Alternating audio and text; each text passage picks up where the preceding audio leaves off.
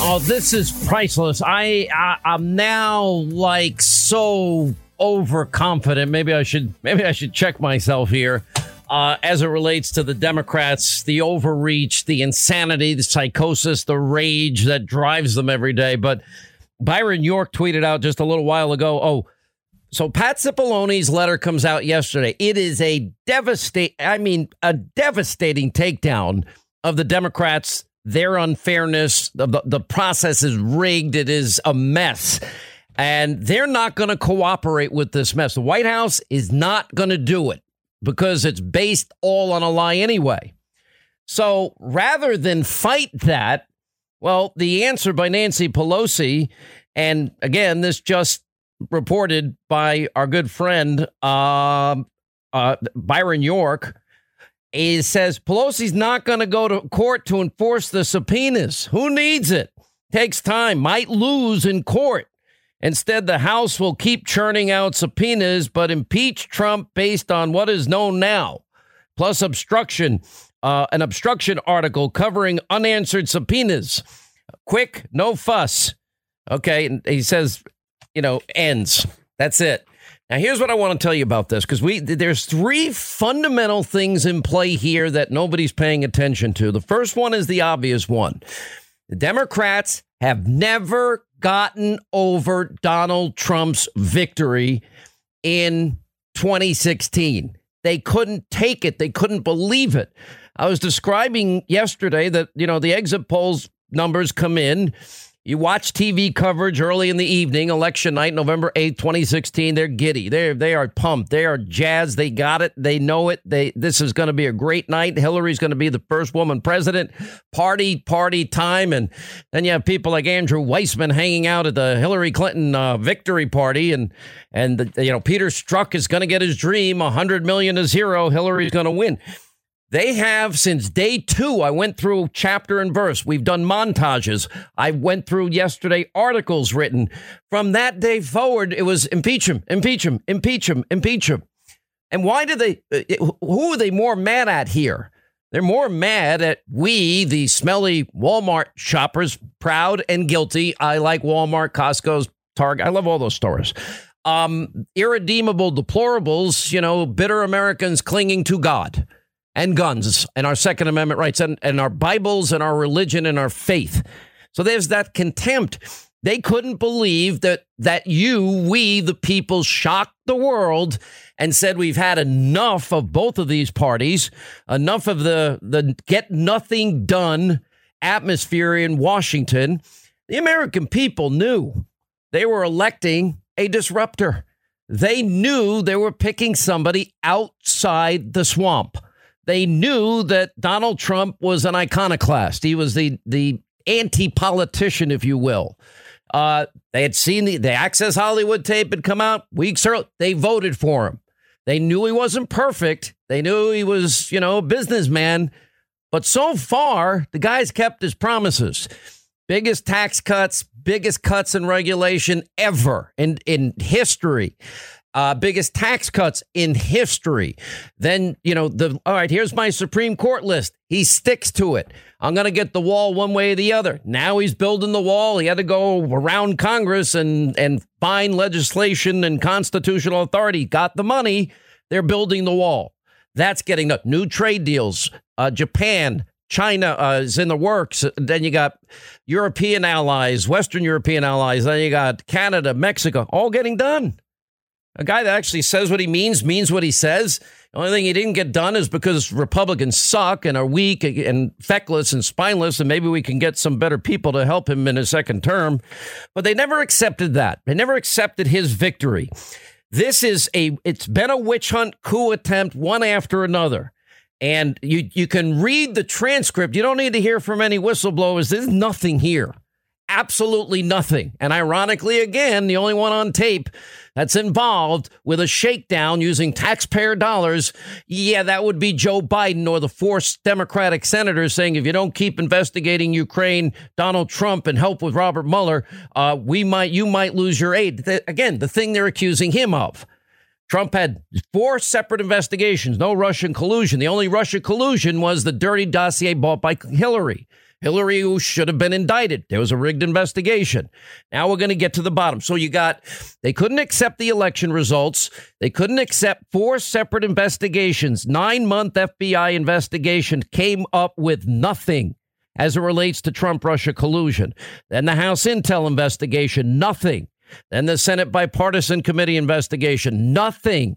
And then the shocker of all shockers, the stacked witch hunt team of Mueller, nothing. They can't accept it. They've just been searching for anything. As you know, as Pelosi says, oh, we could, we, if that doesn't work, we'll just pick as many ways we can impeach him for something. All right, let them put on their show.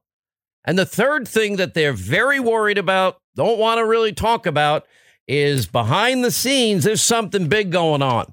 And that something big would be the IG Horowitz report about FISA abuse. That would mean using unverified, unverifiable Russian lies to influence the 2016 election. Those same Democrats that cared about foreign influence in election, they're the ones responsible. Or the Ukraine, yes, admitting that they interfered in our elections in 2016 on behalf of Hillary Clinton. And they are offering evidence that DNC operatives and contractors, they were working directly with them on behalf of the Hillary campaign. Then you got this thing called the Durham Barr investigation, which was now extended. This was part of the, the big news. This investigation into the origins of the Russia witch hunt expanding. And the news we got is Durham has expanded his investigation and is adding agents and resources, according to multiple senior administration officials. The timeline has now grown from the beginning of the probe through the election and now includes a post election timeline through the spring of 2017 up until when Robert Mueller was named the special counsel. Yep. And we've been reporting almost daily I keep, you know, I was trying to be clever. I kept saying, yeah, you mean like countries like Great Britain, Italy, and Australia. It wasn't by accident. I knew more than I was saying at the time. And Durham and Barr have met on multiple occasions now with high ranking intel officials in the UK and Australia.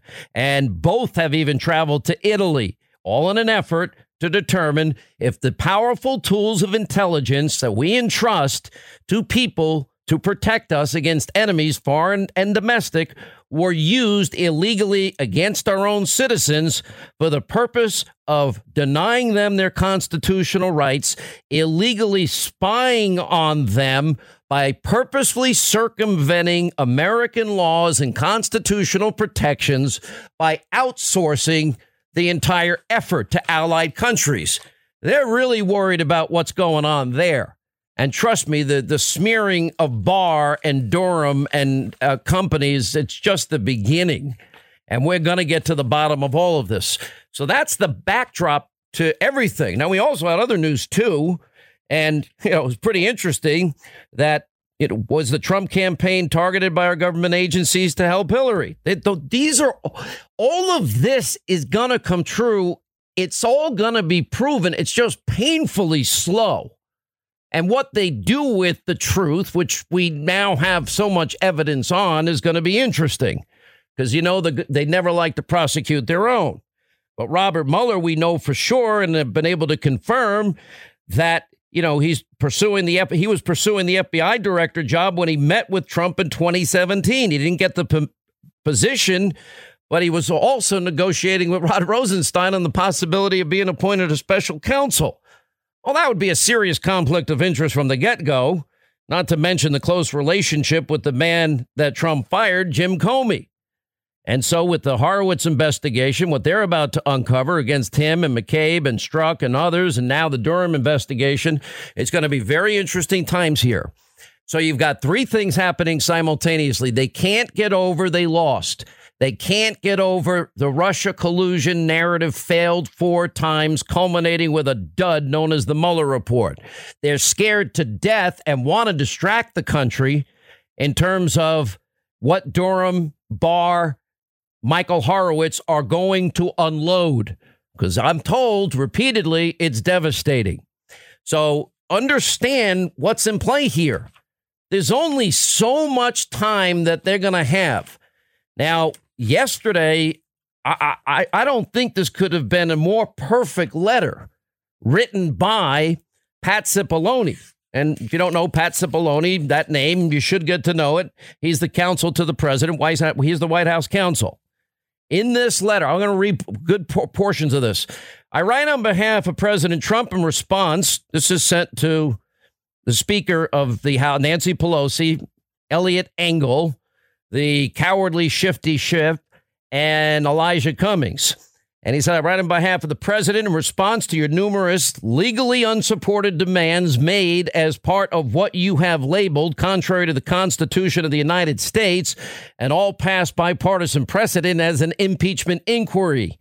As you know, you have designed and implement, implemented your inquiry in a manner that violates fundamental fairness and constitutionally mandated due process. For example, you have denied the president the right to cross examine witnesses, to call witnesses, to receive transcripts of testimony, to have access to evidence, to have counsel present, and many other basic rights guaranteed to all Americans. You have conducted your proceedings in secret. You have violated civil liberties and separation of powers by threatening the executive branch officials, claiming that you will seek to punish those who exercise fundamental constitutional rights and prerogatives. That would be the right to plead the fifth or not show up. All of this violates the Constitution, the rule of law, and every past precedent. Never before in our history has the House of Representatives, under the control of either political party, taken the American people down the dangerous path you seem determined to pursue. Put simply, you seek to overturn the results of the 2016 election deprive the American people of the president they have freely chosen. And many Democrats now apparently view impeachment not only as a means to undo the Democratic results of the last election, but as a strategy to influence the next election, which is barely more than a year away. As one member of Congress explained, he was concerned that if we don't impeach the president, he will get reelected. Your highly partisan, unconstitutional effort threatens grave and, and, lasting damage to our democratic institutions, to our system of free elections, and to the American people. And for his part, President Trump took the unprecedented step of providing the public transparency by declassifying and releasing the record of his call with President Zelensky of Ukraine.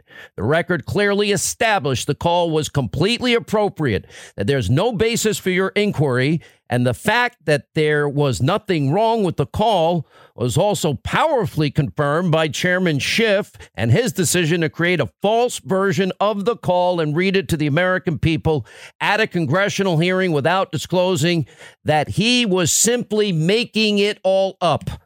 In addition, Information has recently come to light that the whistleblower had contact with Chairman Schiff's office before filing the complaint.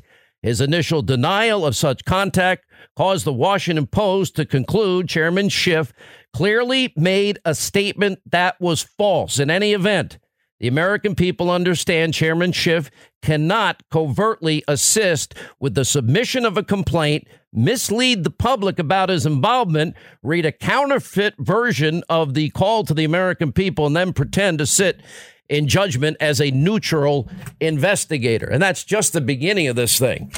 I, I mean, it, it's devastating. It's they, they, they don't have a choice. They're not going to win in court. They're going to lose. That's why they said, well, just impeach him anyway, and we'll hold every, we'll, we'll claim you're obstructing justice by not, by exercising your constitutional right. They're cornered. Simple. This was the perfect chess move. I'm going to get back to Cipollone's uh, letter. I, I mean, every point dead on, smart, accurate about how due process is absolutely non existent in what they are doing. And Cipollone goes, Well, for these reasons, the president, his administration reject your baseless, unconstitutional efforts to overturn the democratic process, your unprecedented actions this has never happened ever, ever.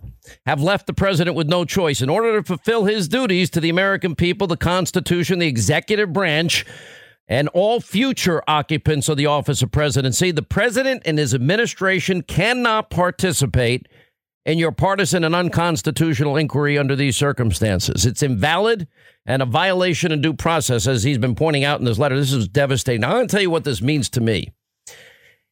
If they won't, if they continue as they are, they don't have the courage now to go to. I, I think. I think this is almost a checkmate move by Cipollone. So they won't go to court. My message to Republicans is, is don't participate. Don't show up at any hearing. Don't show up on the on the you know the three ring circus you know court proceeding on, on the House floor. Do nothing. They're digging their own grave. Don't get in the way. Stay out of it. Let them do it. All right, uh, we're going to be joined by Jim Jordan uh, coming up in a few, uh, 25 till the top of the hour. We'll get back to Cipollone's letter. Also, Stephen Miller joins us today. O'Reilly joins us today. Andy Biggs uh, joins us. Uh, but we have some pretty big announcements coming out. Uh, apparently, Linda. So yeah, we just want to send a shout out. We have a lot of um got a lot of hard times here at the Hannity show and I know we got a lot of really great awesome people in our audience that are terrific with doing prayer. So we want to we want to send a shout out to um Eric Stanger who's been with our show forever. Um his mom's going through a really hard time not doing so hot. So prayers for her would be awesome. Um, Kylie's grandfather is struggling with cancer and it's not looking so great. So we want to have prayers out to the Kramer family and um, to Blair and his family, is uncle Barry, who served on the USS Virginia and was a nuclear scientist and engineer, and he's struggling with brain cancer. Just we just got a lot of a lot of tragedy on the show. and We could use well, some prayer. I, you know, I know you guys send us an email change, but you know, sweet baby James does my email, so I don't see them. I mean, uh, yeah, I'm just asking the audience, just asking the audience for some prayers. Okay. That's all. Amen. Uh, anyway, you know, I've really been thinking a lot about this. So Byron York tweets out Pelosi won't go to court to enforce the subpoenas. And I think after the just beat down by Pat Cipollone, the White House counsel yesterday, I mean, it was it, this was a perfectly formulated letter. I mean, it just blasted the Democrats for their lack of fundamental fairness, past precedent, and it's they're turning this into a kangaroo court, three ring circus court, and it's just not justice. So rather than fight Cipollone, Byron York's reporting Pelosi's not going to go to court to enforce the subpoenas. Okay, what that takes too much time. The the risk of losing probably is is that's based more in that than anything else. Uh, so what they're going to do is uh, just go ahead and keep churning out subpoenas and and impeach him anyway. Now, if the Democrats won't go to court, if they if they just want to do this by themselves if Republicans, they never listen to me anyway, but I, I would strongly recommend to them that they not participate in this circus. Why bother? If they're not going to allow any due process, as Pat articulates in his letter, in other words, if if if they are going to do it anyway, and as he pointed out, it's constitutionally invalid, a total violation of, of due process. And when you step back and you look at Adam Schiff's actions here, and they're going to deny the president the right to cross examine witnesses, to call witnesses, to receive transcripts of testimony, to have evidence, to have counsel present, and all the other basic rights guaranteed to all Americans. And if they're going to do this as they've been doing it and conduct it all in secret, well, they're violating every civil liberties and the separation of powers by threatening executive branch officials now, claiming that they want to punish, they want retribution for anybody who exercises what is a fundamental constitutional right and prerogative. They don't have to do anything. All of this violates the Constitution, the rule of law, and every past precedent, every one of them. This has never happened in our history in the House of Representatives under the control of either party. And by the way, Newt did afford all of this to the Democrats that they won't allow Republicans to have in the Clinton impeachment era. Jim Jordan is the former president. He's just a victim of a coup himself by Andy Biggs, who'll join us later. Um, my my look, nobody's ever going to listen to Sean Hannity, but if they want to dig their hole in their own grave and they want to be fundamentally that unfair, then I say Republicans don't show up. They, they Yeah, refuse to if they refuse to make it fair, I would refuse to participate in their three ring circus. Yeah, these these guys are making it up as they go along. Uh, I mean, look, I, I always back up and say this: they're trying to impeach the president of the United States.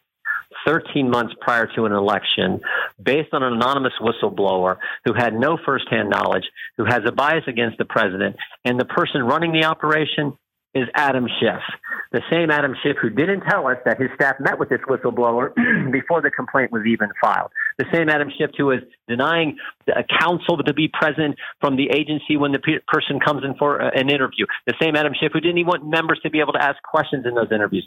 So you're right. This is a completely unfair process, made up as it goes along. And frankly, the White House's letter yesterday was so on target so good. And they said, we're not going to tolerate this anymore. The treatment that was given to Ambassador Volker, we're not going to subject Ambassador Sondland or any more people from the State Department to that unfair treatment. You're exactly right. Okay, so let's assume that what Byron York is saying is true. Then, strategically speaking, you know, a Republican strong enough to not fall into the trap because it's sort of like um, if uh, the the minute sometimes you start explaining it, it, you just it, it, it, never works out. It takes too long. If it's too complicated, let the that the American people can't see what Schiff is doing. I mean, the transcript itself was so not damning that he had to make up a different one. The fact that he he's having contact and uh, giving advice and counsel to the non whistleblower whistleblower and then lies about it is another reason why they shouldn't go through. Here is something that's been reported today that we should all take note of.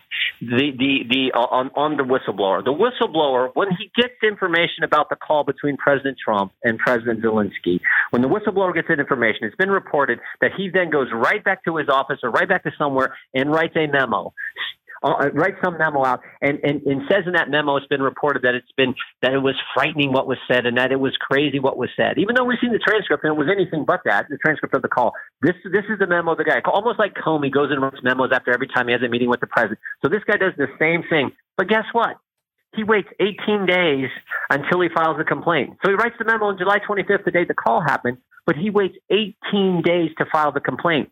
And, and, and what does he do in the interim? What does he do in that 18 days? The first person he runs off to see is Adam Schiff's staff.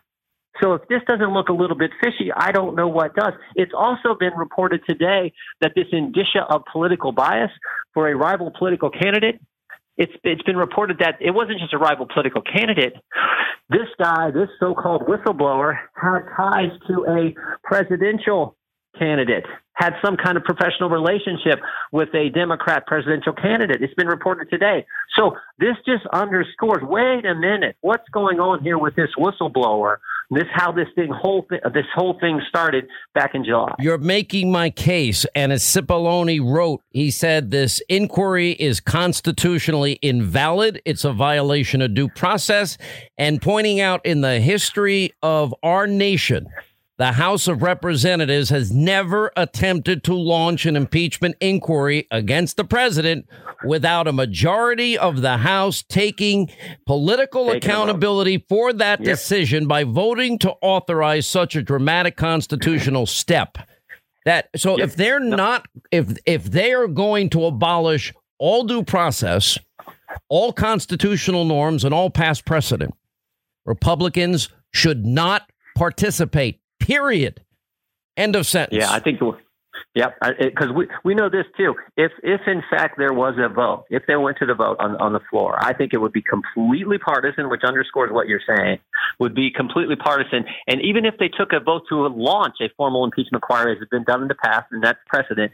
If they did that, there's still no guarantee they would afford the rights to the minority and the rights to the White House that that have always been afforded them in the past, there's still no guarantee they would follow the rules. They would still continue to be unfair. It's a contrived, so again, I, unprecedented uh, uh, precedent they're setting here. Uh, you know, as Cipollone, I'll go back to him, lacking the necessary authorization for a valid impeachment proceedings. And and I'll tell you the other fatal defect in all of this. You know, they keep talking about fundamental fairness. Uh, there's not even a procedure that gives the president any of the most fundamental or basic protections demanded under due process. And yeah, right to cross-examine all the whole the whole nine yards. You're right. You're you're exactly right. No, that's a matter of law. All right. So, what do you do? You think Republicans are? You know, every once in a while, do you ever get in a fight with somebody and you just they're trying to get in touch with you and continue the fight and you ignore them? Did you ever do that? in this line By the way, Linda's an expert at it. Um, but no, seriously, have you ever gotten in a fight with anybody and just Sure. ignore them? And they let, you let them fight with themselves. You know what drives them nuttier than anything? When you don't fight. Because sometimes just not engaging it.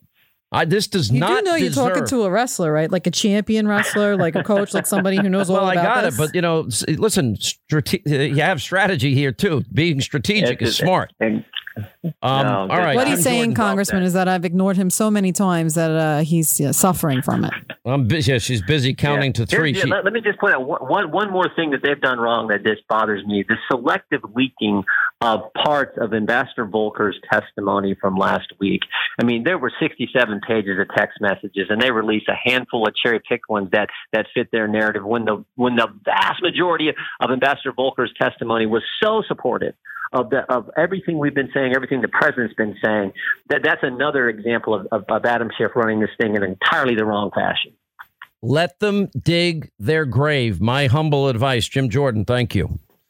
Uh, Thank 800 941 Sean is our toll free telephone number if you want to be a part of the program. I am telling you, think of when you've had a fight with somebody or somebody's trying to, you know, keep it going, keep it going, keep it going, keep it going. And you know what? You just, you disengage it. That's right, boss. You can't feed into it. You can't feed into this. This you're feeding into madness, and you're going to be flailing around, and you're flailing around madness. It, it makes no sense. You know, if they want to comply with the constitutional demands and appropriate procedures and establish precedent, you know, that would mean the right to see all evidence, present evidence, call witnesses, have counsel present at all hearings, cross examine all witnesses, make objections related to examination of witnesses. First, by the way, they have to go on the record on this whole thing or the admissibility of testimony. So, you know, now now they also, I love this, the right of the minority to issue subpoenas. No, not you don't get the same rules as the majority. Newt Gingrich gave it to the Democrats with Clinton. You know, that the House's failure to provide co-equal subpoena power is another example. That makes it one-sided. Their disregard for established procedural safeguards. This is this is a this is a clown show. It's a witch hunt. Let them do it alone. Let them go out there alone and do this by themselves. Let the American people watch the circus. And if, you know, they want to deny the, the president of the United States, who they have a psychotic rage for, in what is the most ridiculous effort to remove him from office for the three reasons I explained earlier, is they never got over losing the election. They never got over the Mueller report and the three other investigations. And they, they, they don't think they can beat him. As Al Green said, we better impeach him because we're not going to be able to beat him.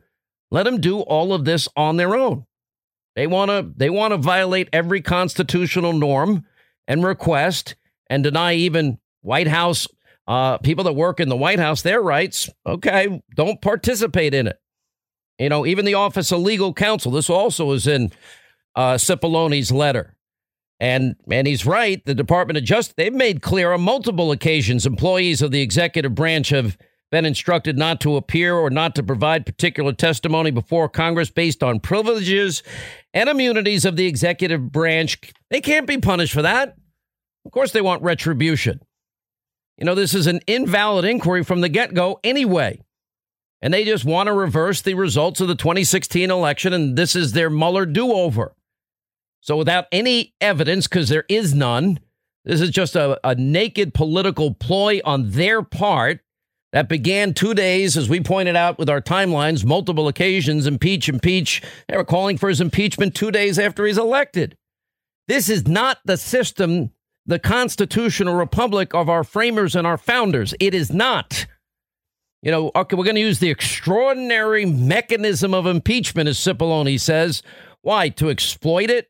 And, and it's used as a, a bludgeoning weapon by a political party because they didn't win and don't think they can win an election? They want to overturn the will of the American people? All right, they quote Jerry Nadler in this.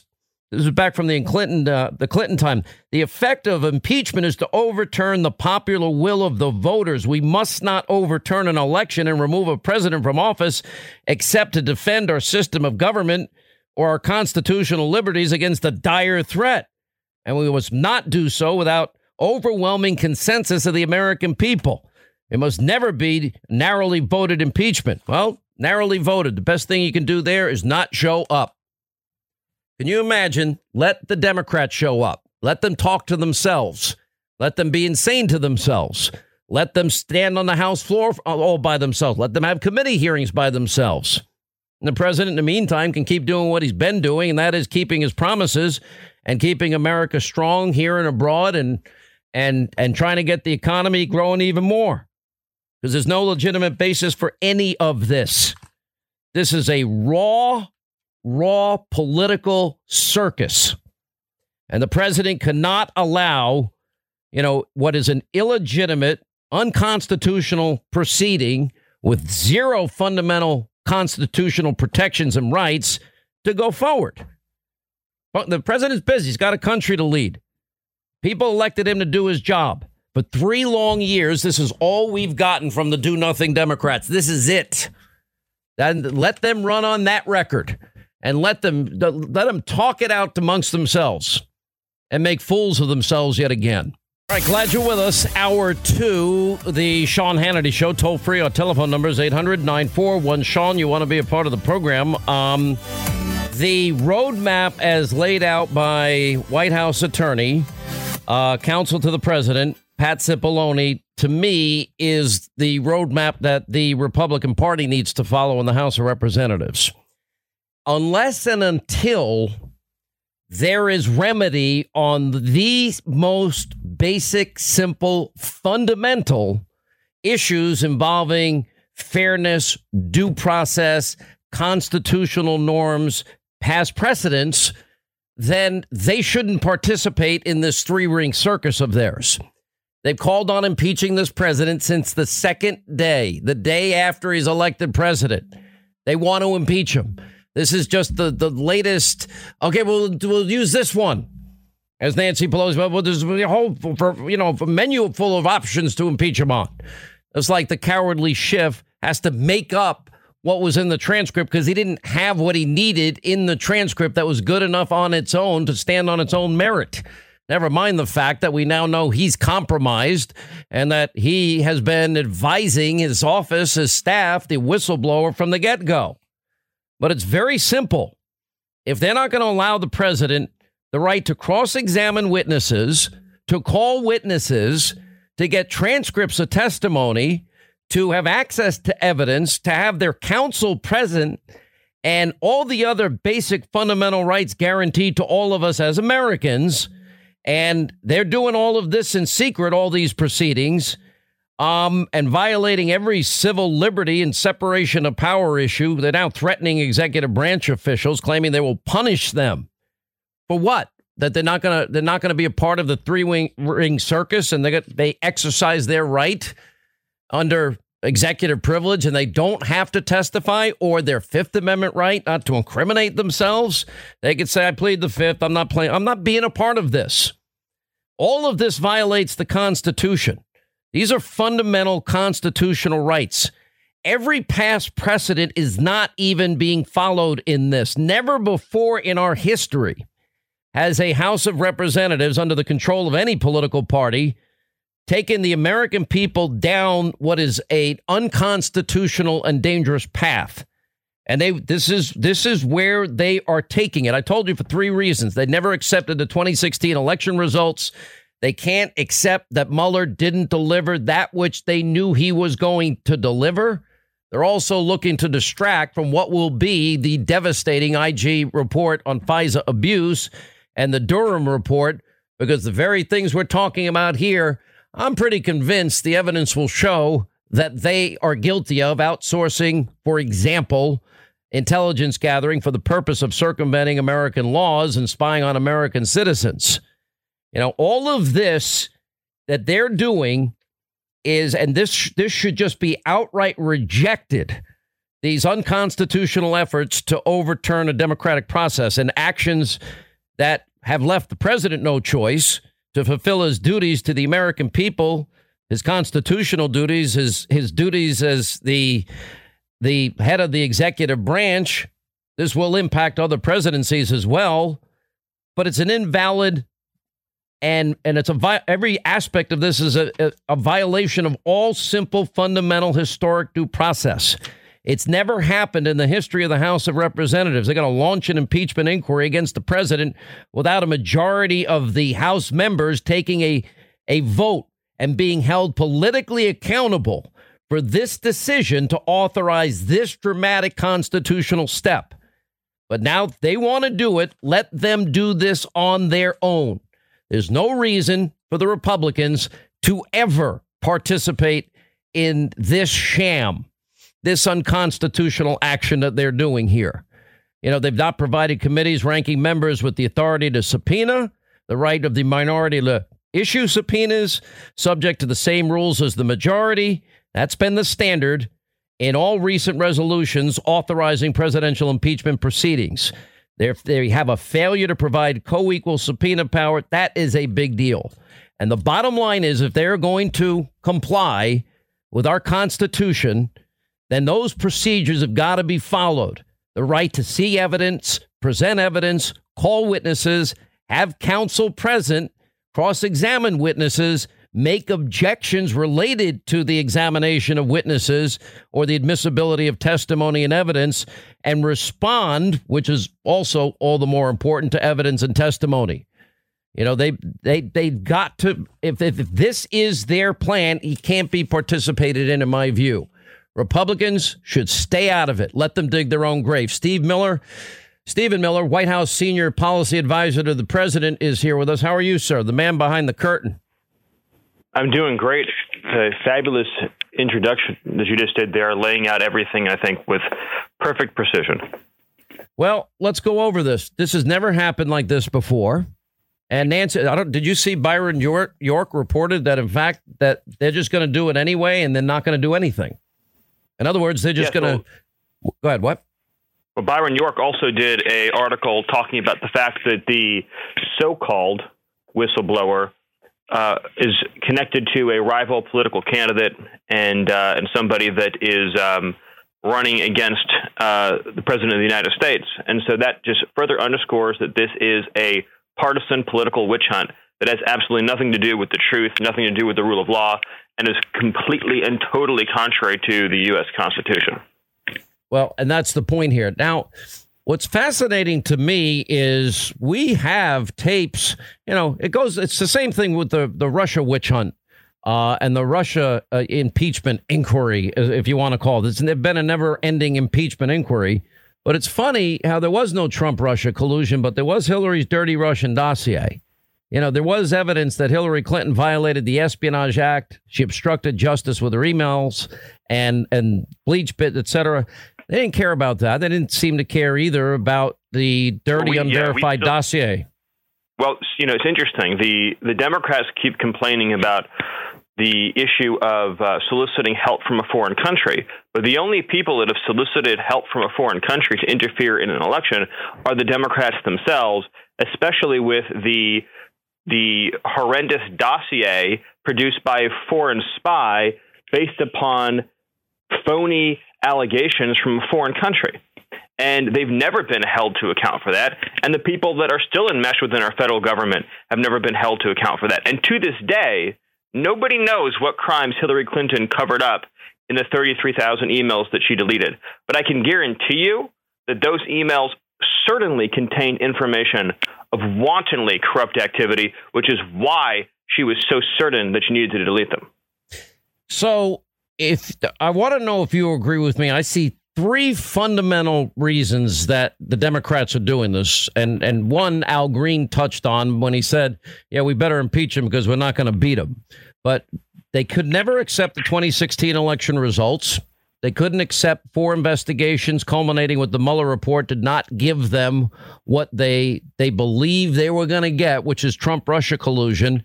And I also believe that this is an effort to distract the country from the IG report on FISA abuse and then the subsequent Durham report that will, I think, expose uh, the outsourcing of illegal spying on Americans uh, to circumvent American laws and worse. Your thoughts? Yeah, I agree with all of that. And I think that it, at the fundamental level, this is a question about the survival of our constitutional system of government. Because what you have right now are a group of unelected deep state bureaucrats inside the federal government colluding with members of Congress to try to take down a democratically elected president. Make no mistake that the the the big winners in the uh, Democrat push for impeachment, if they were to um, to ever be successful, which they won't be under any circumstance, would be the unelected deep state that has been feeding and pushing these false stories for three years now in order to try to reverse the results of the 2016 election. That should terrify any American that cares about liberty and democracy. Where do you see this going? And do you like my idea? Because I think that Jay Sekulow, Pat Cipollone, all these guys that I think are really smart, you know, they, if it's an illegitimate investigation, it's illegitimate. And I think Cipollone laid that case out as powerfully as I've ever seen. You don't give it legitimacy by participating in it. Now, what no, would that no mean? Circumstances. Yeah, I mean, I, right. that would mean Republicans don't show up and they don't participate. Let them dig their House, own grave. House Republicans have to figure out how to underscore the illegitimacy and the depravity and the anti constitutional nature of the Democrats' impeachment witch hunt and the effort to to um, to nullify the votes of tens of millions of Americans, which is unprecedented in the hatred it displays for those voters. Unprecedented, and that's what, what they're th- fueled by. What do you think of the whole Biden bragging on tape that he shook down Ukraine and gave him six hours to fire the prosecutor? that is investigating Burisma Holdings, the energy giant in Ukraine that is paying his son Hunter a massive amount of money, but his son had no experience in Ukraine yeah. or oil or gas or energy. No experience with anything whatsoever connected to those issues. The it is one of the most blatantly corrupt episodes I have ever heard about in my entire time in Washington D.C. Biden is named the point person on Ukraine. Shortly thereafter, his son is given a job he is under no circumstances qualified for by a firm that is under corruption investigation that begins funneling money into the Biden household, and then Biden terminates through extortion the prosecutor that is looking into that into that company. That is the most corrupt set of circumstances you could ever possibly imagine. That's only what we know publicly. At the same time, Hunter flew with Biden on Air Force Two into China and walked out of there with potentially billions of dollars for a company that he was affiliated with. This is the corruption scandal. You have to you have to be stunned at the audacity of Democrats attacking the president of the United States for carrying out his lawful duty to expose corruption that could impact the national security of the United States, we have to know what entities in our government, past and present, have engaged in corrupt practices overseas and with whom. That's fundamental to U.S. national security. They're attacking the president for trying to uncover real episodes of corruption that impairs our domestic security. Do you agree with Cipollone's letter? And I think you do. You said so you agree to the extent if this is if this is their strategy to not afford basic uh, due process, constitutional rights, and all the things that would normally accompany such a serious act, Republicans should not participate at all, not show up, not be a part of the circus at all. Let them do it by themselves. Well, I think that the House Republicans have to think about how they are going to react to the fact that it's an illegitimate inquiry and not to do anything that would suggest it has any legitimacy at all. The White House's position. Only one way to do that, Stephen, and that's not show up. You, you ever have a fight with somebody and they, they give you the silent you treatment? very compelling you, argument. You, you, give the Democrats the silent treatment, and it's it'll, it'll be a bigger S show if you know what I'm talking about. Yeah, and, and I think that the No, you, you, make you make a great point, and I would just say also on this is that Nancy Pelosi holding a press conference and saying there's an impeachment inquiry does not mean there is in fact an impeachment inquiry. They're just words from one person. They they don't have the courage to to to go on the record and hold a vote for several reasons. Number one, because they know it'll cost every single House member in a Trump district their seat next year. Number two is because they cannot justify the cancellation of due process. They, if they were to actually hold a vote establishing norms and procedures, there's no way they could publicly justify these secret sham proceedings. The left is revealing their true colors, which is fascist, totalitarian suppression of evidence, of witnesses, and of the truth. It is unbelievable to watch, actually, because um, it is the antithesis of everything that our framers and founders warned about. This this is this is scary territory. All right, Stephen Miller, thank you. White thank House you. Senior Policy Advisor to the President, 800 941 Sean, our number.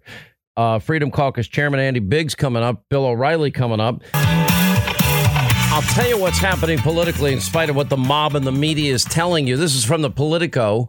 The Democratic impeachment drive is delivering a much needed jolt to Republican efforts to retake the House.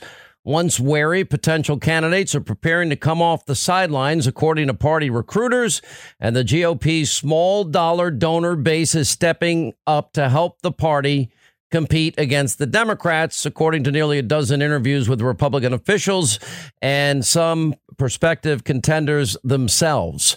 Seizing on impeachment and seeking to protect President Trump, GOP outside groups over the past week have launched a seven figure TV ad blitz in targeted districts and rolling out fundraising uh, initiatives to help bankroll the eventual Republican nominee in some 20 Trump won seats. There's actually 40 of them. Now, I'm going to tell you something. If we're saying it's illegitimate, and it is, then you don't legitimize it. If you legitimize it, you're legitimizing something illegitimate. And I'll play on words here, but it's it's all true. And how do you do that? You just refuse to participate. Let them dig the hole wide and deep on their own. Watch it unfold. There is already, in my view, ample evidence in the public domain on the issue of collusion if you're willing to see it. Uh, if you want to blind yourself, then you can look the other way. I can certainly say with confidence that there is significant evidence of collusion uh, between the campaign and Russia. I've been very clear over the last uh, year, year and a half, uh, that there is ample evidence of collusion in plain sight. Uh, now, bear in mind that meeting at Trump Tower, which takes place after the campaign is alerted that the Russians have these emails. Don Jr. is told, hey, at the highest levels, ultra sensitive, we have information incriminated about Hillary Clinton as part of the Russian government effort to help Donald Trump. That looks a lot like collusion to me. Well, certainly, if uh, the Trump campaign went to a meeting with the Russians seeking to enlist uh, or receive the help of the Russian government uh, in getting damaging Which information. is what the trail of evidence and emails suggests is the case. Yes, that would be a potential form of collusion. You have an offer of illegal help. You have the acceptance of that offer. You have an overt, overt act in furtherance of that conspiracy. That is, I think, by rational American's expectation, the, the personification of collusion. All right, there it is. More collusion, collusion, collusion madness. And uh, don't take your eye off the ball of Durham. What do you think he's spending all the time in Great Britain, Italy, and talking to the Australians about? Collusion with foreign countries for the purpose of circumventing American laws to spy on Americans, including a president, a campaign, a transition team. That is watch the bouncing hypocritical ball. Um, now, when we look at Adam Schiff, now, of course, he's the biggest liar in Congress, which is why we, we call him the cowardly shifty Schiff because he won't come on this program. I've offered him a full day, three long hours if he wants it and an hour on Hannity, the television program. He, he won't even respond to us at this point. He's the only one caught on tape colluding with with anybody. What is the nature of the compromise? Uh, we have compromising uh, materials. Uh, Donald Trump. Don- what what is the compromise? Uh, pictures of naked uh, Trump. Uh, the compromising materials. Uh, wow, has Vladimir seen them? Yeah, the, but of course, uh, Vladimir Nice showed him the the compromising materials, pictures naked Trump. Yes, can you send them? Yeah, oh, but of course. Uh, he's the only guy. Well, we got Mark Warner. He was, you know, he was he was texting a lobbyist for an oligarch looking for dirt on Donald Trump, and and as it relates to the the election in 2016 as well. I mean, the very thing they accuse everybody else of. You know, Joe Biden today. I mean, it's so breathtaking. The only person we know that is out there on tape bragging about a shakedown using taxpayer dollars. Why would a vice president ever demand the firing of a Ukrainian prosecutor? Yeah, well, he's bragging about it.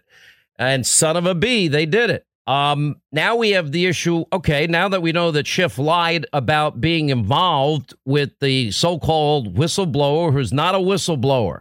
We don't need any whistleblowers because we have the transcript, and the transcript exonerates the charge that they were making that there was a quid pro quo. Anyway, well, there are some House Republicans. Thank God for the Freedom Caucus. Their new chairman, by the way, it was a coup uh, in its own right. He overthrew Mark Meadows, who was overthrown by Jim Jordan, and now Andy Biggs of Arizona is the chairman of the Freedom Caucus. Big shoes to fill, but you got a hundred names from a hundred uh, of your fellow Republicans for what about Adam Schiff? Everything you just said is, is is accurate about Adam Schiff. So we're trying to censure him. I mean, the the reality is he should not be leading any investigation. By the way, there's no official impeachment inquiry. That's not happening. You don't have an oversight committee hearing uh, investigation. What you have is Adam Schiff rooting around in the dirt trying to find something to impeach the president on. And so I don't think he should be the the leader uh, that Pelosi wants on this issue anyway, but we need to censure him. He needs to be disciplined for his activities. In particular, the uh, the the tipping point was the fraudulent fabrication of an alleged transcript that he was reading, which has misled people. I've had people in my district ask me if that's true, and he, he just misled the American people, and he's done that for three years now. Well, I mean, he's a liar. I mean, he said repeatedly, we played it over and over and over again. We have the evidence. The evidence is abundant. We have abundance of evidence of Trump Russia collusion. There's so much evidence of Trump. Okay, no, we've had four separate investigations, none of which happened. You know, I'm getting to the point here. I, am I'm, I'm not sure uh, what your day has been like, but if you missed it, uh, Byron York reporting the Pelosi's not going to go to court after Cipollone's devastating beatdown letter yesterday. Right. That she's not going to go to court to enforce any subpoena. Who needs it? That would take too much time. She might lose. So the House is apparently now thinking of churning out subpoenas, but impeaching Trump based on on nobody testifying because they don't want to give the president that which every other impeachment proceeding ever gave, which is the right to question witnesses, bring in evidence, cross examination, et cetera, et cetera. Now, if that's the case, if they want to tur- turn this into a circus kangaroo court, let them go right ahead and do it. But my advice to Republicans at that point is if they want to dig their grave, I would say no Republican should show up at any hearing or show up on the, the House floor for any sham circus that they're going to put together. Let them let them dig their own grave and dive in it. That's my advice. What do you think? Well, I think Sean, they are going to dig their own grave because. Uh, well, why do Republicans people, show up then? Why why would you show up and bother? Let them let them sit there alone and do it themselves. Well, I'll tell you what my problem is. I am a fighter, Sean, and I, I have this natural inclination to stand up for the justice, even if even if I know that I'm going to get, I'm going to get steamrolled by people who don't care about justice, don't care about due process, don't care about precedent, and and and for me. I, I mean, I get what you're saying, and and I there's a certain part of me that says you're absolutely right. If we can get a, everybody to walk out and kind of boycott it, that's great. But there's this part of me that says I want to go down there and have an opportunity to have you, my you, say. You want to go down there, and you think you're going to what? Convince them? Do you think you're going to stop them? They, they, they, no. they don't even want you to. No. They, they don't want Republicans to even talk in this process. I mean, there's well, they don't want us to exist. They don't want us to exist, Sean. That's I mean, the th- point. That's So- intolerant they are. So Yeah. why feed this insanity, this psychosis, this rage, this frenzy? Why not just say, you know what? Go ahead. Go do your thing. Good luck because we've had nothing but three solid years of this crap and you've done nothing. Zero for the American people. And we're going to go to work and we're going to work on the things that will make this country more safe, more secure, more economically sound, create more jobs and more opportunities for Americans. There's your message. It's that simple. And and you know what else, Sean? We can be doing. We can be doing try, uh, organizing alternate uh, an alternate path of meetings and hearings if we wanted to. If we really wanted to get out there and do that to try to get our message out. I just What what what, what you know- message do you have to get out here? What what what message except that the Democrats are doing what they always do? This is just the latest incarnation of let's impeach for no reason at all. Well, you're right. It is the latest incarnation, and it will be if as this one is crumbled. This is basically crumbled, but they they they're now locked in. They're going to jump off the cliff on this one, I believe.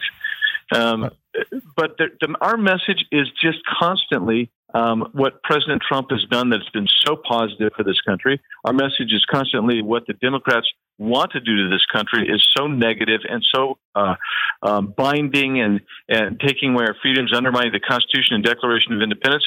And, and this message of, of how unfair the process is. Americans want fairness and they want justice. And they also want people who will fight for them. That's why Donald Trump has been so popular and remains popular in spite of the fact that they've done everything they can and they don't understand why he's popular. He's popular because he's trying to fight constantly against all odds to deliver as much freedom and justice and for the American people. And that's where that's where I am, Sean. You know, I will say this: if Republicans stay focused and they just like dismiss it, the American people have already they've already assumed something's happened here, and here's what they've assumed: that they didn't get what they wanted in elect on election day 2016. They get, they get to vote again in a year. The American people ultimately are going to decide. Now, the the president, even in spite of all of these witch hunts, all of the breathless reporting and hysteria, has still a list of accomplishes and promises made and kept that would be the envy of anybody that that walks into that office. I'd stay focused on that. And I'd stay focused on that's what we're going to continue to do. And these games that they are playing, let them play it alone. Get seed the playground to them. They want a three ring circus. Give them each of the three rings all to themselves. Let them talk to each other. Let them yell at each other. Let them play the game with each other. They're going to look stupid because this whole thing is rooted in the, an inability to accept election results. Number one, it's rooted in number two, Bob Mueller didn't give them what they want. Number 3 mm-hmm. they're scared to death at what the IG report on FISA abuse, and even more importantly, what the Durham report is going to show in terms of what the Democrats did in 2016 the spying, illegal outsourced spying for the purpose of circumventing laws. There's only so many times you get to you, you get to do this to a president of the United States before the American people fundamentally decent and fair say, okay, you guys are crossing lines that never should have been crossed. Uh, agreed, Sean. And I think that's why, to be honest with you, I think I, I was skeptical of this six months ago, but I'm, I think that the Republicans could take the House back um, because the Democrats have just gone. I'll tell you, for my top 40 seats are the seats that are in districts that Donald Trump won in 2016. And then from there, I Absolutely. build out. I build out from there. Any then you look for the the 50 49 races, then the 52 48 races, and I'd work my way backwards. I, I think I can identify 75 seats that could be won with the right strategy, right people running. Agreed, and and that's where that's where the Freedom Caucus is going. That's where I, as an individual, uh, uh, is going. Uh, uh, and and I will tell you that I really believe that what the Democrats have done is such a magnificent overreach, a horrific overreach, a, an overreach that is uh, unprecedented in the in the nation's history. That it is absolutely going to backfire on them. There's going to be a massive backlash, and uh, President Trump's going to win. And and I will just tell you, I was talking to uh, uh, someone you know, and I know, and I can't identify, but very knowledgeable uh, Politico on this, and he said, "Don't be surprised if if he wins 48 states." Don't be surprised. Listen, I, I don't count any votes till they're done. I, all right, quick break. We'll come back. More with the chairman of the Freedom Caucus, Arizona Congressman Andy Biggs. All right, as we continue with the chairman of the Freedom Caucus, Arizona Congressman Andy Biggs. I've always yeah. acknowledged on this show that for a Republican to win, when you start out without California and the electoral votes, what, 655 of them out there, and then yeah. New York, and then New Jersey, and then Illinois, you know, you got now you have to thread the needle. Now you need North Carolina, Ohio, Florida. Then you got to pick off right. Pennsylvania, Michigan, Wisconsin. I would also put in play this year President's going to Minnesota tomorrow. I'd put that in play. President's clearly playing for New Mexico. He was out there. The president should also play for Nevada and Arizona and New Hampshire. Yep. I, I'd, I'd make a play in every one of these states. Why? Why not? That's this is oh, what he gonna, loves to do. He and, and no, he's going to be successful in those states because um, the base is ginned up. People are ginned up. They understand what's happened to this country and they understand how radicalized the, the Democrats have become. And President Trump is delivering on everything that he possibly can. Um, and let's just face it, the, the, Republicans, we were we were not great when we had it. We didn't give him everything that we should have given him. Um, and uh, well, I separate out Donald Trump and the Freedom Caucus from Republicans. Yes, with all due respect to your colleagues, many of them are weak. Fair enough. Many of them are spineless, visionless, feckless. Sorry, it's just a fact. And, you know, we had 65 show votes on repealing and replacing Obamacare. Yes. Then, the, then the moment of truth comes. They didn't even have a consensus plan. And then, oh, we can't do this. And, and the same in the Senate. Seven Republicans vote for a clean repeal in 2015. 2017 comes around and, oh, we're not going to vote the same way we voted when it didn't matter. So I'm not I'm not a fan of Republicans. I'm a fan of people that fight to get the promises kept, and nobody does it better than Trump right now. And and the That's and right. the people that have his back the most is our, our Freedom Caucus members. The rest of your colleagues, I have no use for most of them. None. They're useless. Well, well we have to have President Trump's back, and we have to keep our promises. You you know, trust is ba- ba- based on promise promises made and promises kept. And Trump has done everything he can to keep his promises I think the Freedom Caucus guys have worked very hard. There's a uh, a group of guys and, and ladies there that have also, but we do have some that have been. Uh, they're they're part of the Uniparty. I mean, let's just face it. That you, there is a Uniparty in Washington D.C., um, and we we've got to stop that. And and I think that the best way to do that is take the House back and get people in there who are going to keep their promises to the American people. And if if we don't do that, then this country, I mean, we're in an existential crisis right now. We have got to do that because if we don't, uh, listen, um, this is it. It's uh, this is the whole. Uh, it, it, Elizabeth Warren is in. It's over. All right. Anyway, Andy Biggs. Thank God for the Freedom Caucus. One of the few there. 800 941 Sean, our number. Stay right here for our final news roundup and information overload in the final hour of the Sean Hannity Show. Maybe you should ask what was said inside of Volker's deposition during his transcribed interview with regards to Adam Schiff's fairy tale quid pro quo charge. With his words and his actions, President Trump has indicted himself by obstructing justice, refusing to comply with the congressional inquiry. He's already convicted himself. In full view of the world and the American people, Donald Trump has violated his oath of office, betrayed this nation, and committed impeachable acts. You know, to preserve our Constitution, our democracy, our basic integrity, he should be impeached. That's not only because of what he's done. To answer whether he has committed acts of sufficient to warrant impeachment is obvious. We see it in Trump's own words. We see it in the text from State Department officials that have been made public. We see it in his pulling much of the United States government into his corrupt schemes, individuals within the government, his appointees.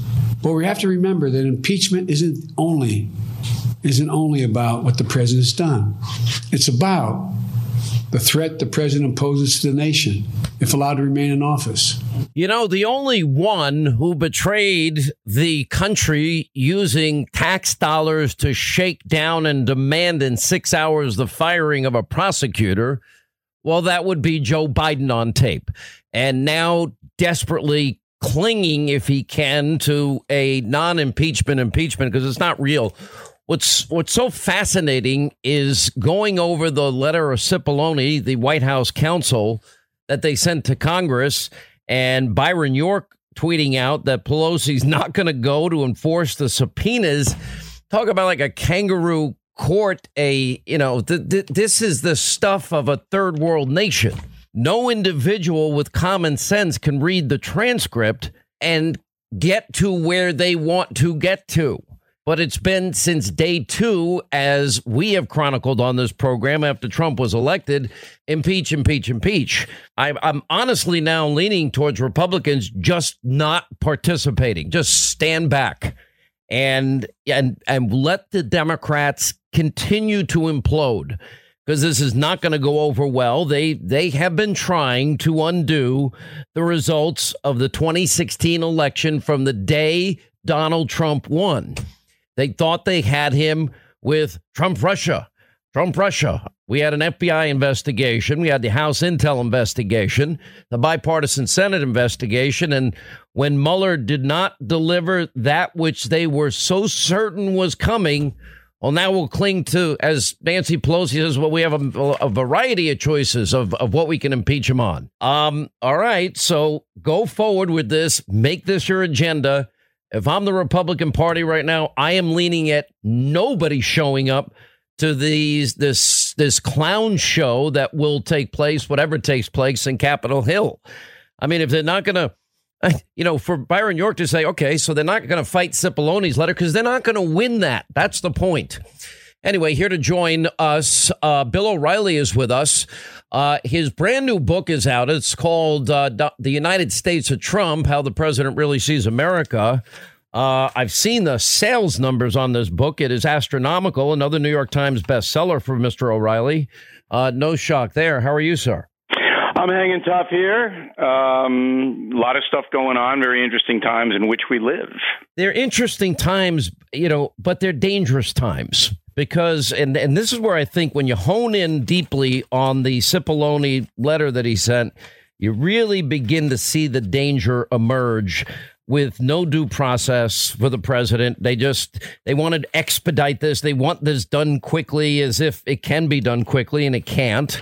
And I think the political show and I think what they're doing is just going to backfire on them like everything else has backfired on them. This is all about John Durham. Yep. The U.S. attorney that is investigating corruption in the 2016 election. All right. That's what this is all about. So we know that uh, Mr. Durham has expanded his investigation and is now uh, hired more people traveling abroad and is looking at a whole bunch of intrusions, not by Ukraine or Russia in particular, but by the Obama administration. Democrats know that. a lot of them have been questioned by Mr. Durham, and the New York Times knows it, and the Washington Post knows it. So there's a good chance when that report comes out, and I probably would predict it be out in April or May before the conventions, that some people will be indicted, put in handcuffs, and those people will be attached to the Democratic Party. If so you look at get out in front of that, mm-hmm. we have impeachment. That's what this is all about. I think you you and I are on the same page. It was a very interesting piece in the Wall Street Journal by uh, former Attorney General uh, Mukasey, and he puts in there the following: A Department of Justice team led by U.S. Attorney John Durham, is separately exploring the extent to which a number of countries. We already know Ukraine. Ukraine's admitted it. They have evidence of it that they helped Hillary in the 2016 election. That would be collusion. We know we have a, a DNC operative and contractor that was meeting with the Ukrainians in the Ukrainian embassy and that played a role in this counterintelligence investigation directed at the Trump campaign. Now, we see that Attorney General Barr, and we see Durham spending an awful lot of time in Great Britain and Italy. We also know there's been a tremendous amount of co- contact with Australia. Now, when you ask the hard question, well, what does this actually mean? Well, we already know the answer to that as well. And that would be now think of this, Bill, as an irony and a boomerang that they we know that they believe that in fact intelligence gathering, spying on Americans was outsourced to Western intelligence agencies, allied agencies, for the purpose of circumventing U.S. laws. And that Now- would come under the purview of Loretta Lynch, who I believe is in big trouble. I agree too. I think the uh, former Attorney General under Barack Obama is in big trouble. So we don't, we can't. We could, but that would waste everybody's time. Speculate further, other than to say that the Inspector General Michael Horowitz's report that's kind of anticlimactic. That's coming up in a few weeks. He can't talk to anybody that's not in the uh, business of uh, government, so he can't talk to Comey. He can They're all gone. Um, but you know what I'm worried about here, and I haven't heard a lot of people talk about it. I'm worried about Donald Trump himself as a human being. So if you read the last chapter of the United States of Trump, which I think is the strongest chapter in the book, for the first time in the 30 years I've known him, he showed emotion to me in the interview. And this was right after the Mueller report. Right after it came in, and he had digested it for about 10 days. And then um, I talked to him. And in that last chapter, you see how angry the president is. And remember, anger is the most powerful emotion, it, it overrides love. All right? How angry he was that he had to endure, he and his family and all his friends, this for two years. And he vowed to get to the bottom of it. That's what prompted the call to the president of Ukraine. And with Durham's now expanded investigation, the President of the United States certainly had the right and the obligation to ask a foreign leader to cooperate. Did he not? Correct. I mean, you had to. So all the impeachment stuff, as you pointed out, goes down the drain, and I believe it will go down the drain fairly quickly. Um, but it was motivated by the Durham investigation, which could put Donald Trump right back into the White House in 2020. You know, you have to imagine that it's going to work out that way. Uh, uh, you know, one of the things that was a signature of all of your programs is you would say, All right, I'm looking out for you. I'm looking out for the folks. Yep. Well, the folks, as you call them, I would say they're the forgotten men and women that make the country great every day. Um, they're the ones that got hurt by Obama's. They got destroyed, frankly, by Obama's economic policies. Here's what what I see playing out. I think they've just overreached. They know it. I think there's a schism within Democratic ranks, and they're thinking, well, the only way I, we can appease the 40 House Democrats that are in Trump won districts of 2016 is, well, we're just going to do it very expeditiously, and and and we're just going to get it over with fast because they know there's no conviction in the Senate. But no, then what's the reaction? that, but they want to do as much damage as they can to the Republican Party and to Donald Trump. Remember, there's a whole bunch of other people running for office other than the president. But I don't know if they all know it. Uh, when you watch the television commentators on the left, they're still smug. Uh, they've convicted Trump as they did in the Russian collusion thing. They haven't learned anything. They haven't said, gee, you know, maybe my conviction of Trump and the Russian thing wasn't really fair. Maybe I should step back and watch the evidence unfold here. No, I don't see any of that. You see the full bore, he did it, he did it, he did it. Now, as for the American people, um, I think they're fed up with this whole stuff. I, I, I really feel that even the people don't like President Trump, a lot of them are saying, you know, enough with this. 13 months from now, we'll vote. We don't like him, we'll vote him out. We think he's uh, worthy, we'll vote him in. Democrats don't have anybody to run against him. I mean, it's Warren now because Bernie's out. He's done. Um, so Warren now is overriding Biden, who ironically got hurt more than Trump in the Ukraine situation. That really hurt Biden. And it'll be interesting to see next Tuesday if the liberal moderators ask Biden in detail about his shenanigans in the Ukraine. You think they, you think uh, they're going to ask him that? Uh, what do you think, Bill? I Seriously? think they will ask him one. They have to almost. Mm-hmm. But I don't think they'll follow up to any extent, and he'll he'll have a prepared statement that he'll. Do you out. think? Do you think that Elizabeth Warren, with a seventy percent top marginal rate for individuals, ninety percent for corporations, uh, she's going to forgive all debt, uh, Medicare for all, no private insurance, new Green Deal? Uh, do you think that she could win with in Amer- in America today, running on the most radical agenda of any candidate in history? No, I don't. Uh, I don't think she can win, and I think she's also got a truth factor problem. Um, the latest pregnancy, I was fired because I was a teacher. This is, turns out not to be true. This goes on the Indian lineage. Um, I don't think uh, he, she can stand up to the scrutiny of not just Donald Trump, who'd have to be very careful in the way he goes after her, by the way. But I, I, I don't think the American people want a total breakdown and disruption of the country, which would lead to an economic collapse. You can't have socialism in this country. All the capital will leave. It'll all go away, just like Venezuela. Well, all just like well, Bill, country. look no further than the state we live in, New York. Look No, no further than uh, California. Florida. Right, everybody's moving to Florida or North Carolina. But anyway, right, stay right there. Bill. O'Reilly. Um, I, I don't mean to interrupt you. Uh, his brand new book out now. Another, you know, another bestseller. O'Reilly writes a book bestseller. You could just, you know, it sort of goes with O'Reilly book bestseller. Um, but anyway, huge numbers. It's doing really well. Congratulations, Donald Trump, the United States of Trump. How the president really sees America. Amazon.com, Hannity.com, bookstores everywhere. All right, we continue. Bill O'Reilly with us. His brand new book, uh, yet another bestseller, The United States of Trump How the President Really Sees America. All right, so let's say now that Republicans say, you know what? We're not giving you witnesses. Nancy Pelosi's not going to pursue it in court. I think the Republicans should sit it out. Let, if they want to implode, let them do it alone by themselves. You know, that would be a good tactic. Uh, I don't think it's going to hurt the Republican Party or President Trump. Uh, I'd like to see President Trump do one thing, though. I'd like him to explain in a press release or whatever uh, about the uh, holding up of the Ukraine aid. Okay, exactly what he did. Doesn't have to be more than three paragraphs. Get that out um, and then say, "Sayonara, you guys. It's uh, not a fair proceeding. We know you're going to leak stuff. Uh, you're not going to give the fair overall assessment. We're not going to participate.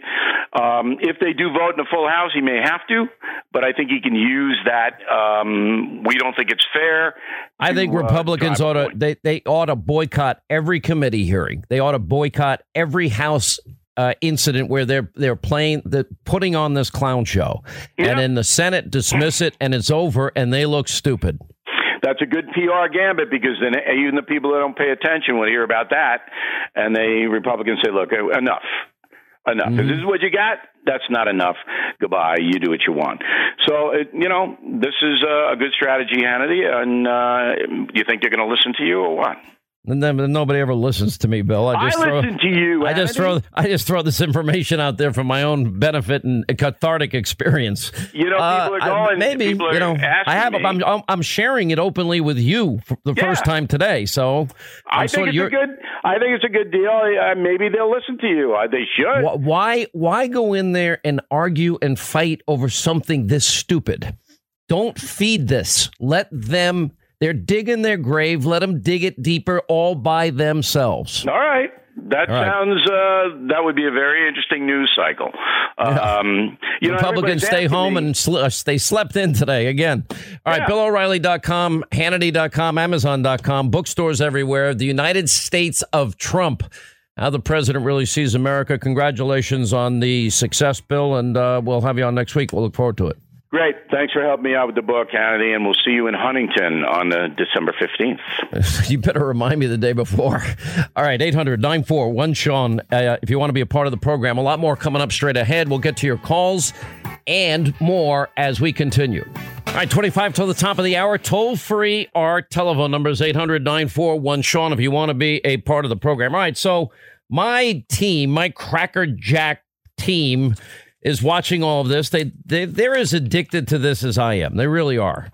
But they're all about what's happening with China and the NBA. And there was a Washington Post editorial hammering the NBA as the paper continues to publish Chinese propaganda. Uh, but anyway, the democracy dies in darkness, Washington Post print edition. Anyway, strongly worded editorial condemning the supposedly weak NBA for showing more interest in pleasing the murderous Chinese regime than defending freedom. And there's a catch to all of this because the editorial, you know, the paper gushed that Commissioner Adam Silver and the players have a well earned reputation for candor about politics and social matters, but it's been sullied by capitulating and apologizing profusely to the Chinese after the Houston Rockets general manager, Daryl Morey, expressed support for the Hong Kong protesters, which, by the way, I do.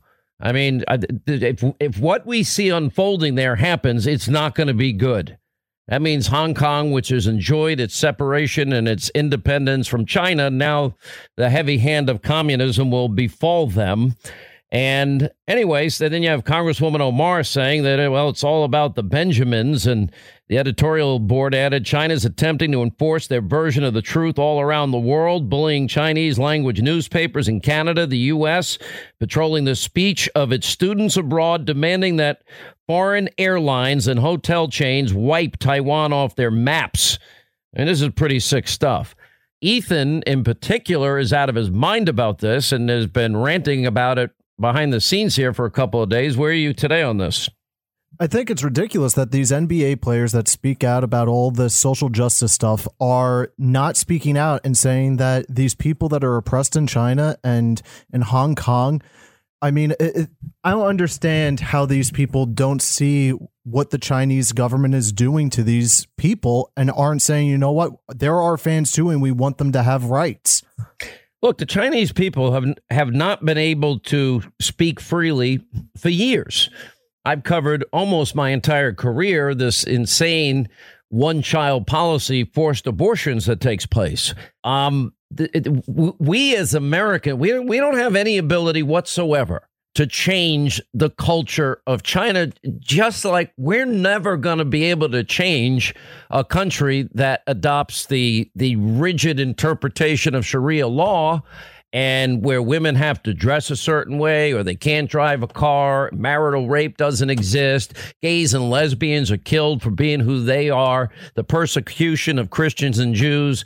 I mean, I wish we could all snap our fingers and and make the world a better place but we don't have the capacity to do it. We've tried often. But the other problem is that China is now being able to change our freedoms and our well, our I, way of I'm living. agreeing with you on that part. Because I mean, you even had some 76ers fans in Philadelphia. They held up uh, "We Stand with Hong Kong" signs, and their signs were taken away supposedly, and they were escorted out of the building. This is so now China is taking away the rights of American citizens and people in America because these people don't have a backbone to stand up and say, No, I agree. Anything. By the way, as you mentioned, the 76ers fans ejected for chanting Free Hong Kong, or ESPN warning their staff against disparaging Chinese communism. Uh, gamers, by the way, they're calling for a boycott of Blizzard after a Hong Kong protest ban, and nearly all of the NBA's Chinese partners have cut ties with the league, and the Chinese newspapers are warning global brands to stay out of politics or risk consumer boycotts. Oh, okay. Well, we're going to listen to these idle threats. It's it's really insane when you think about it because you know everyone always says you can't put a price on freedom, but it seems like these international companies are saying that like the NBA's their streaming service is 1.5 billion dollars a year in China.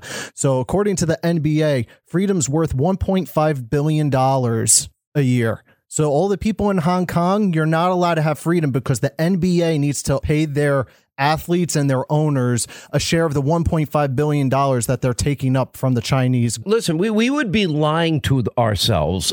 Uh, Linda, how many people were talking about the mass slaughter of the Yazidis uh, for all the years that was happening, or the purging of of, of Christians in in northern Iraq, etc. Not many people were there. Well, I'll tell you, I was talking to Nareen today. She texted me, and yep. she was saying how a lot of people are standing with President Trump and what's happening with Turkey and Syria right now, because there's been a mass slaughter along the border where all of this um, chaos is happening right now because they're trying to eject those people who have been fighting there un completely unwarranted and have been doing this eth- um what do they call it ethnic cleansing and getting rid of all the Christians.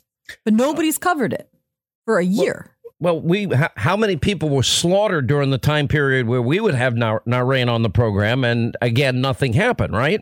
Exactly right. Yeah. All right. 800 941 Sean, toll free telephone number. You want to be a part of the program. Listen, I, I wish we could be the world's police force. I wish uh, every country on the face of this earth would would accept. Can I actually say something? Uh, This is not can. my wheelhouse. All right, it's All not. right. This is what this sports? How? By the Is, way, this is you- Katie's wheelhouse. This is wait, I got a Ethan's question. If you wheelhouse. if you shoot you a three free throw and I really don't shut know. up, I don't. how many points? I don't know. Honestly, How many points if you shoot from the top of the key? Do you I- even know what the I don't top know of what the the key, key is. The key is what you open the door with. I, I just don't know. Honestly, I'm on my son. It's not my thing. You know. If I mean, LeBron James, you know, dunks the basketball, how many points is that? you know what I like about sports? Let me tell you what I like. I like. She doesn't know. I don't know. And I'm not lying. I'm not saying that I do know. I don't know. Um, what I'm saying is, you know, all these players who come out and they support um, Antifa and Black Lives Matter, and they want to come out and they want to be incredibly vocal about all these liberal agendas, right, that have nothing to do with their job. But here's where it matters, right? Here's where it matters, but it affects them personally. It affects their pocketbook, as Ethan was explaining. So Steph Curry and LeBron James, and give me some more names. James Harden. Yeah, there you go. These people have an opportunity to speak up. And if they were speaking up, the story would be, oh, we have to support LeBron. We got to support Steph Curry. Oh, listen, they're defending, you know, freedoms and all this, that, and the other. But at the end of the day, they're not because it hurts their bottom line. They're all in unless it affects them personally. So I call BS. I mean, Uh, Steve let me throw out another subject as long as we're all talking amongst ourselves here. I don't know if you saw the news today. So I guess Ronan Farrow, Mia Farrow and Woody Allen's son, uh, who's been really at the forefront of, of breaking news on Weinstein and, and all these other people that are involved in, in these nefarious and sick, twisted allegations and everything. Anyway, he's got this book that's coming out called Catch and Kill and recounting the investigation with Weinstein, a couple of things come out of this. How his own news department at NBC News wouldn't wouldn't wouldn't let him do the story, and he had to go to the New Yorker instead. And then he has this this account in the book about Matt Lauer, um, literally involved in a rape at the Sochi Olympics, and I'm I'm just reading this and I'm like, this is unbelievable. Lauer has denied it and said the affair was consensual, but the woman's making the allegation apparently to Farrow in the book. I never know how to read these things. I don't, you know, I you, want to be fair. We believe in due process and the presumption of innocence. And then you have people on the record giving chapter and verse of this person did this to me. I, I, I know the I believers. If it's a Republican, believe. If it's a Democrat, they don't believe. I just, I think any predator in any capacity needs to be held accountable. Period. End of sentence. I mean, how do how do you interpret these these incidents? You know, the problem is, though, Sean, is that there's a lot of people being accused right now. So in Matt Lauer's case, there seems to be a lot of women coming forward and they finally feel like they have a voice and they have the right to come forward. I think the issue that I have that always worries me is that an accusation is some sort of um, evidence or proof of guilt. It's not. You know, what we have here is an accusation that needs to be investigated, that needs to be interrogated. You know, there needs to be proof, there needs to be evidence. And when all of that has been gathered and all of that has happened, then we will be able to make a firm, you know, decision and and be able to say, okay, this person did X and this person did Y, and, and this is going to be the ramifications for actions taken. That's it. But right now we don't have that. We just have accusations. We have somebody who wrote a book. Everybody can write a book. You can I could put anything in There's a a, new detail in the Farrow book about Weinstein and apparently his long term, excuse me, relationship to Hillary Clinton. And he says while Farrow was trying to lock down an interview with Clinton for his foreign policy book, while still working on the Weinstein story, he got a call from Clinton's publicist telling him that the big story that Farrow was working on was a concern for them. And then, according to an email cited in the book, Weinstein wrote to Deborah Turness, who was the ex president of NBC News, now running NBC News International, proposing a docu series on Clinton, and uh, there just seems to be a lot of what noise there there. But unfortunately, like everything else, it gets seen through the political prism by people that have political agendas, and that's what I never like. Um, all right, let's get to our phones. Uh, Jacob is in Florida. Jacob, hi. How are you? Glad you called, sir. Hey, I'm doing great. How are you doing today? I'm good. What's happening? Hey, so I want to touch base a little bit about what you were talking about yesterday. I'm kind of in the beginning of the millennial generation. I'm 32, and we're coming into a time where it's not really cool to be Republican anymore. And coming from no, I'm, I'm, not really a Republican anyway. I'm not even a registered Republican. I'm a conservative. I'm, I'm the Republican Party is weak, feckless, visionless, spineless. You want me to keep going? no, but so my fiance is Nicaraguan. Her mm-hmm. family lived over there. Congratulations, there. by the way. Thank you. Lived over there when they started going socialist. And just like Cuba, and just like we're doing now, all these Democratic politicians are promising all these things that they want to do. And all it's going to do is start infringing on our civil liberties. And her family had to leave. They had a pharmaceutical drug making business for almost a hundred years in their family. And her grandfather was told when the socialist people took over that he needs to leave the country and he left. And within one year, they lost their family business over there, and the brother who stayed had no money left. Everybody who stayed that had money was stripped. Was rough. Everything Look, they had. I, I have a similar story because I lived in um, Athens, Alabama. I was working in Huntsville, Alabama on the radio for a station in Alabama, my first professional radio gig. And uh, anyway, we had an advertiser. It was Mando's Pizza. It was in Decatur, adjacent to where I lived.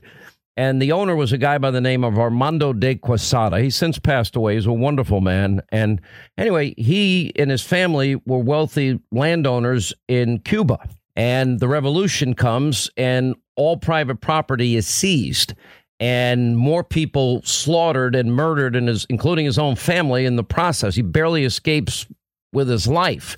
I mean, that's why you would see that people on in inner tubes and and broken down, rickety, you know, handmade boats in shark infested waters, trying to make the perilous journey to, to America to get away from that tyranny. And this is eh, this is where socialism always ends up because the promises are so great they can never they can never afford it. Then the next thing comes the wealth confiscation, quote, we'll call it a wealth tax. And on top of the taxes you've already you already paid your 65 cents of every dollar in taxes. Now they're going to come in take another bite. Then you die, they take another 50%. And and finally people just just take their money and leave. They, to, this is this is a very dangerous road. We are now heading down as a country if we buy into the idea that everything can be free. Uh, am I saying that that Elizabeth Warren, Bernie, and the new Green Deal people that this is what their aim is? No, I'm saying what they are promising is impossible to ever achieve. There, the math doesn't even remotely come near to the number they would need if they confiscated everybody's land and everybody's everything. But yeah, somebody's, well, why don't we just share everything? Okay, that's been tried a number of times and has failed.